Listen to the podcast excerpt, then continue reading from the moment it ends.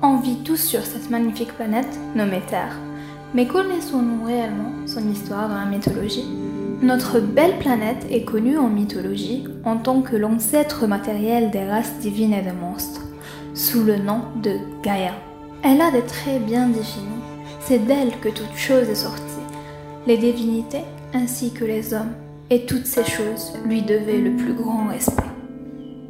Elle est apparue du chaos avant Eros. Elle engendra alors le ciel, Uranos couronné d'étoiles qu'elle rendit son égal, afin qu'il la couvre tout entière et donne une demeure sûre pour les dieux.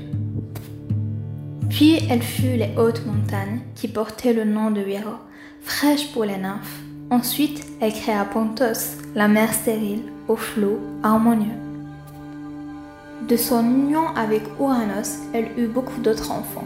On peut compter parmi eux les cyclopes, les ectonchires et en dernier les titans. Mais pourtant, Ouanos considérait ses enfants comme une horreur, et il obligea Gaïa à les garder au fond d'elle, dans le Tartare.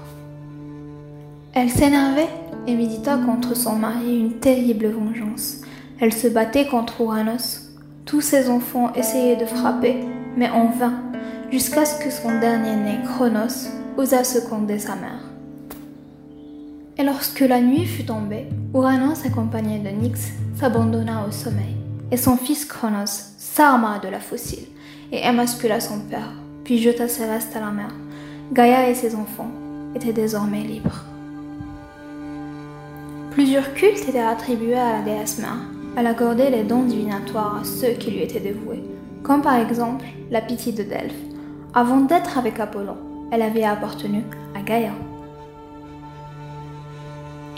Peu à peu, et avec la venue des autres divinités, son rôle devenait de moins en moins présent, même si certains venaient la voir pour les mariages, les maladies, dans les sanctuaires bâtis à son effigie. Voici l'histoire de Gaïa, la toute première déesse que peu connaissent, mais d'où toute chose jaillit.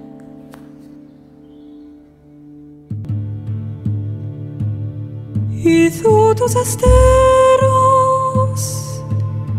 y boda